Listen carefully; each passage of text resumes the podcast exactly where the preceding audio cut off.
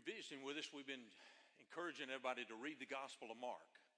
So our staff has been writing 6 devotions. Writing about the Gospel of Mark. Tyler and I have been preaching about Mark, and so we encourage you to be reading in Mark. And so if you're visiting with us, just to let you know, Sydney McElroy is here this morning as well. Praise the Lord. So hallelujah to her. Amen. Glad that she's here this morning. You good? She's good. Praise the Lord. I have a cold and a sniffle. I know you've been trying to stay away from that, so I'm not going to hug you, but I love you. All right. I'm glad she's here. The Gospel of Mark, I'm going to preach two different stories this morning. One I preached before in a different light, but both of them I want to challenge you to consider how Christ may touch you this morning. And ironically, here I am sick. I had to leave last Sunday, actually, and go get steroid shots and all of that, but I'm doing better. I would not be here if I thought I was contagious. I'm not contagious, but anyway. I want to read very slowly and very intentionally these two stories. I want to ask you to listen very closely to the intimate details of which the Holy Spirit uses Mark to write these stories. Not only about the two characters that Jesus is healing, but also even about Jesus himself. Both stories involve Jesus reaching out to touch these people, and he used his own saliva. Why are we told that? Why are we told that he spit and then touched these people? Twice here in these stories in Mark, and then there's a story in John where he healed someone. He also used spittle and made a mud cake and touched the man's eyes. That's in John. But here, the saliva is applied directly, so close. He touched them. That's personal. That's real personal. How would Jesus touch you today? Now, in this day and time, and I did a little research and I preached on this before, it was not as uncommon as it would be for us today. If I said we're going to have a healing service and I'm going to put my saliva on you, you'd say, no, I don't think you are. So it wasn't that uncommon, really, even in the Roman times 2,000 years ago, to use saliva in healing or anointing. And we know even today, a person can make a poultice by taking an herb and chewing it and then placing it on a wound. And so here we have Jesus, these details. He uses saliva in both of these healings. So I want you to listen to that. Also, with Jesus, it's always deeper than it seems just in the stories. And so based on the context, there's a deeper touch that he desires for these two that he healed, but also for the disciples around him. And I want to suggest to you and I too. How would Jesus touch you today? Here's the first story in Mark, the 7th chapter. Let's read verses 32 through 35. Then they brought to him one who was deaf and had an impediment in his speech, and they begged him to put his hands on him. So some people brought him, this person. More than likely, he was this way from birth. We don't know for sure, but more than likely he'd been deaf and couldn't speak, maybe like Helen Keller, but couldn't speak and stumbled in his speech and couldn't hear anything. And so verse 33, and Jesus took him aside from the multitude. He put his fingers in his ears. Why did the Spirit of God tell us that? He stuck his fingers in his ears. Then it says he spat. And then he touched his tongue. Again, we'll have to use a little bit of imagination, but Jesus spat, or maybe he licked his own hand, but he reached out and he touched the guy's lips and his tongue. That doesn't imply that he gave him a wet willy, though. That would have even been more weird. But still, Jesus pulls him aside and some way put his fingers right in the man's ears and then touched him. We're given that detail in the scripture. And then we're given a detail about Jesus in verse 34. Then looking up into heaven, Jesus sighed. And then he spoke out loud, Ephphatha, which is to mean be opened. And immediately this man's ears were opened and the impediment of his tongue was loosed and he spoke plainly. Why were we given these details? Why were we told that Jesus, he sighed? I've told y'all before, I worked in the medical field, and I was trained to work on medical equipment at UAB, did clinicals at St. Vincent's, and then worked at Baptist Medical Center in Montgomery for 4 years or so. And then I was trained specifically for anesthesia. And so I worked in OR rooms on ventilators and absorbers. And Dr. Gary Dial's not here this morning. He's an anesthesiologist, but he can confirm this. So I worked for an anesthesia company. I've been in just about every OR room in the state of Alabama. And there's a ventilator in all those OR rooms connected to that anesthesia machine. And did you know, or maybe if you've had a loved one or if you've been on a ventilator, there's a dial that is on the ventilator, a knob that's called the sigh mode. You can get one sighs per every few minutes. You can get two. You can get three. The company we made for in the anesthesia. And I've bagged people before in anesthesia, and every now and then, though, the ventilator will give you a deeper breath. You do it throughout the day without even realizing it. You take a sigh. And the ventilator does that for you, even while you're under anesthesia. It expands your lungs. Why would the Holy Spirit tell us that Jesus sighed? I have two suggestions. One is to let us know that he was fully human. And I think part of the other reason he sighed, perhaps, is just the human condition that he felt for this man who'd been all his life stuttering and couldn't speak and couldn't hear anything. And I think partly Jesus just... Did Jesus ever sigh over you? Did he ever sigh over me, just of the human condition we're in? I think perhaps he does. But again, he was fully God, but he was fully human. He sighed. And then he said out loud as he looked up to heaven, he said, Ephphatha. That's an Aramaic word. Old Testament primarily written in Hebrew. New Testament is written in Greek primarily. There's a few Aramaic words in the Bible, both old and new. In this case, even when it was translated to English, it was decided to leave the Aramaic. So Jesus speaks the common language. So all the Galileans around understood when he said Ephphatha, they knew that it meant to be open. So it's translated for us, be open. And then this man's ears were opened up and he could hear and he could speak plainly, Ephphatha. We were in Israel 2 years ago. Our guide, Mike, could speak like 4 or 5 languages. It was incredible. He was an orphan growing up, and so he was born in Jerusalem in Israel, then, but he was raised in Greece, so he could speak Greek, and then he could speak Hebrew. And our driver was Muslim, so Mike could speak to him in Arabic, not Aramaic, but Arabic, which is common today. But this is Aramaic, the language of the people. And again, I think Jesus said it just so everybody would understand. Ephphatha, be open. I have often preached this just to remind us to be open to the Holy Spirit. Ephphatha, be open to whatever God wants to touch you. And I'll emphasize that, but I want to move on now to the next story. So you've got this story, you got these intimate details. Let's move to the next story of healing for the blind man. Mark the 8th chapter, beginning in verse 22. Then he came to Bethsaida, and they brought a blind man to him and begged him to touch him. They begged him to touch him. So he took the blind man by the hand and he led him out of the town. Now, I think the disciples were still there. We know the other case, he took him away from the multitudes, but I believe the disciples were still around. And listen to how it says, and when he had spat in his eyes or on his eyes. It's hard to know in the Greek exactly how Jesus did that. And then he put his hands on him and he asked him if he saw anything. Again, Jesus is using his saliva.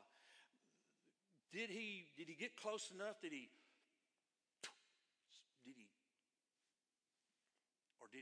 just lick his hand and touch his eyes? But either way, he used his saliva and he touched the man.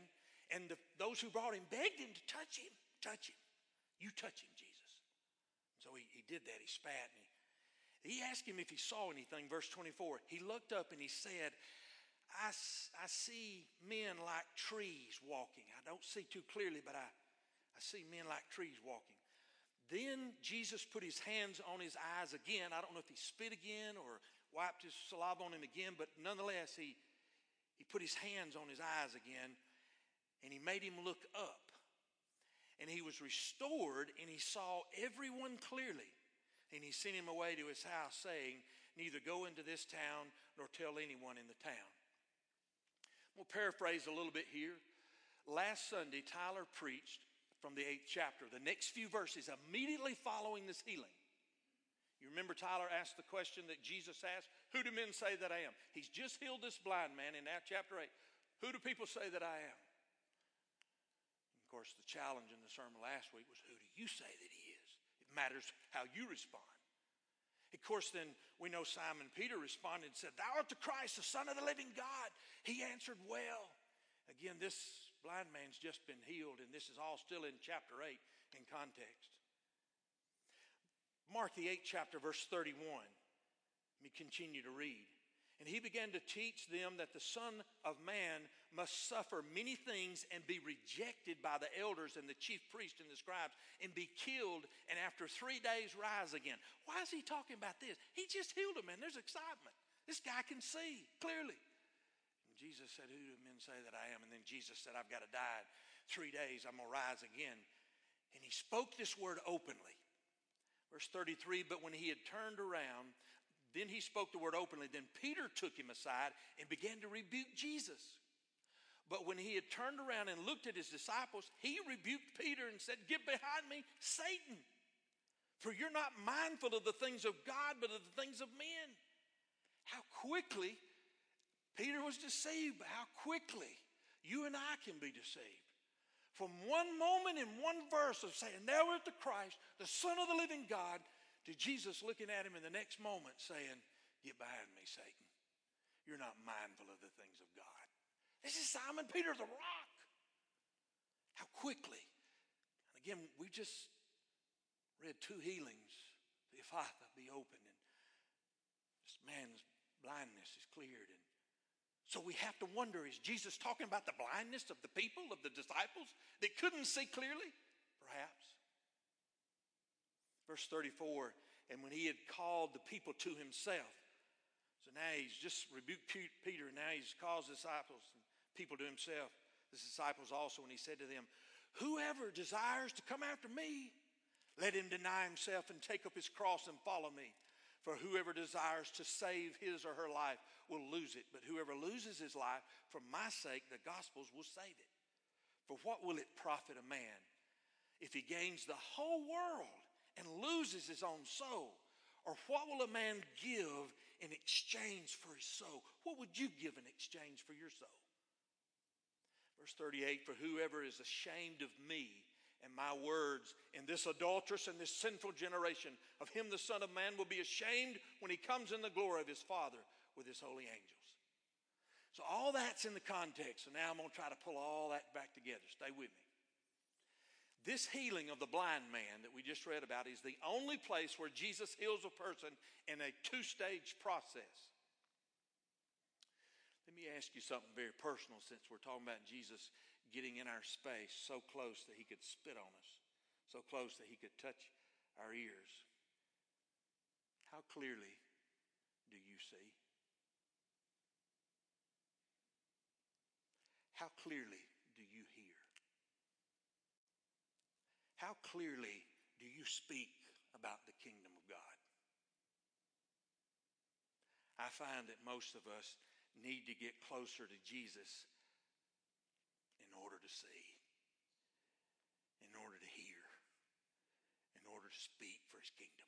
We got to stay close to him, close enough he can touch us. All of these miracles we've been seeing in Mark, just miracle after miracle after miracle we've been writing about, the staff has. I told Ken Casey I was going to quote him, so brother, here it is. I didn't ask his permission, but anyway. Many are following Jesus, though, for the miracles and for the excitement. And you know the rest of the story. Most of us who know the Gospels, that they didn't remain faithful when the miracle stopped. So is that a deeper thing that we're supposed to be learning from all of this? Ken Casey's 3D last week. If miracles alone create faith, then the disciples should be people of great faith. They've witnessed more than enough for their faith to be strong. But instead, the disciples repeatedly demonstrate how weak their faith really is. Look at the example of Simon Peter. Ken Casey, our faith does not need miracles to be strengthened. Our faith grows stronger through our following Jesus. That's right. Jesus does not abandon his followers, but helps them through the difficulties of life.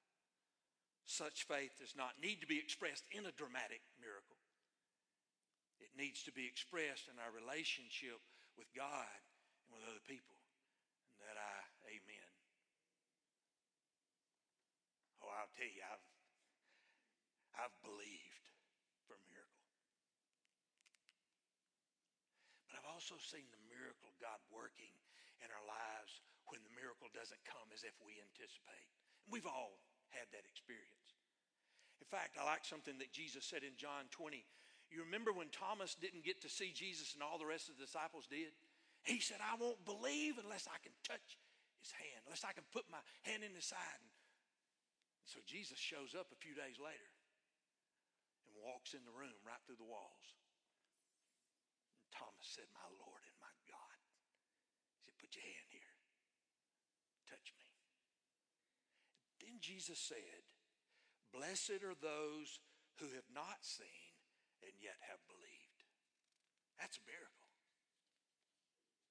In Mark, the 8th chapter, Jesus spits on a man's blind eyes.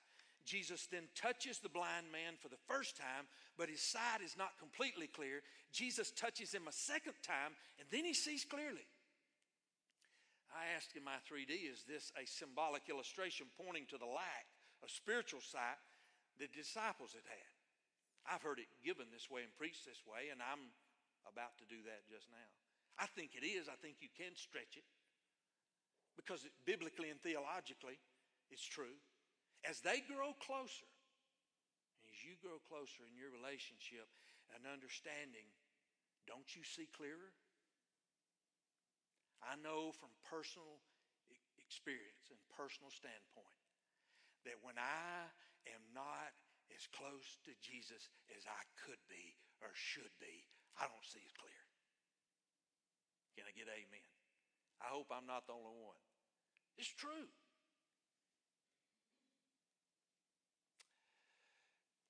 My sight is unclear sometimes. Does my hearing ever get dull? Does yours? Do you know that in all 7 letters in Revelation, you remember there were 7 letters to the 7 churches in Revelation. You know how they end? All 7 letters end exactly the same way. It has to do with our hearing. Let him or her who has ears to hear, hear what the Spirit has to say. So apparently the church has some issues of hearing the Spirit. Apparently the disciples had some learning to go along. The culture around us, which is coming against the church. The enemy Satan, just like he came against Simon Peter, he comes against us. The world view, the world mindset, not the biblical worldview, but the world's view, the culture, continually challenges our faith and our truth to what we see, of whether or not we see clearly. Our own personal faults, or perhaps a recurrent sin, can cause us to retreat into darkness, to not hear as clearly. But then praise God, because of God's grace, because of this Jesus who's willing to come and touch us, and we ask for forgiveness.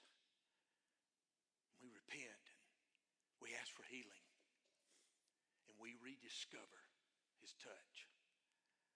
Then our vision is made much clearer. We listen with greater eagerness. We desire his will.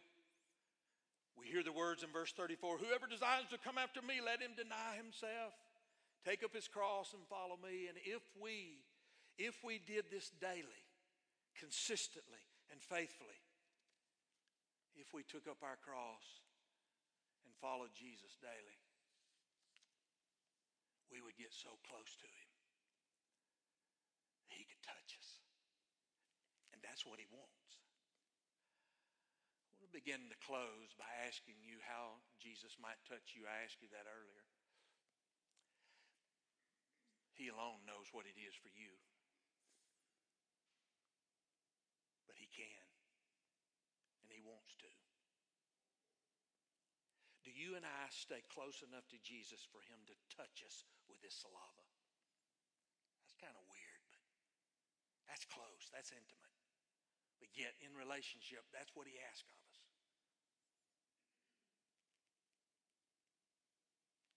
Ask it another strange way. Are you close enough to Jesus so he can spit in your eye? Sometimes I need him to spit in my eye.